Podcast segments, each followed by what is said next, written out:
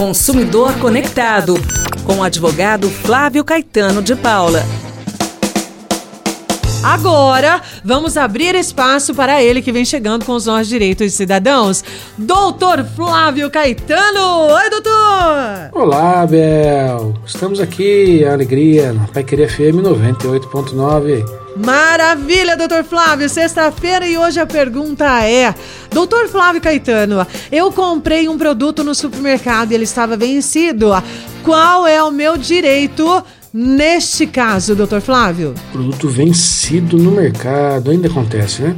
Não poderia, mas acontece. São muitos produtos, né? Os mercados eles vendem muitos produtos e às vezes acaba passando despercebido. Não poderia acontecer, mas acontece. O que o consumidor faz?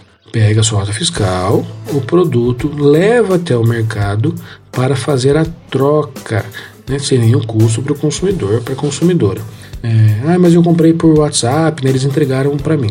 Né, o consumidor comunica, manda foto do produto, foto da nota, né, e aí o, o mercado vai fazer a troca sem nenhum custo para o consumidor, que pode até desistir da compra se for o caso também, né? Pediu devolução do dinheiro, porque é um produto considerado impróprio ao consumo.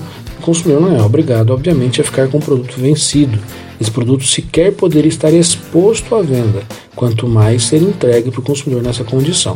Então o consumidor denuncia que aconteceu isso, né, diretamente para a loja, para que a loja, para o mercado, ele possa substituir o produto ou devolver o dinheiro, conforme escolha de quem?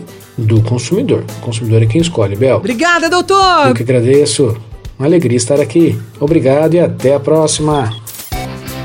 Consumidor Conectado, com o advogado Flávio Caetano de Paula.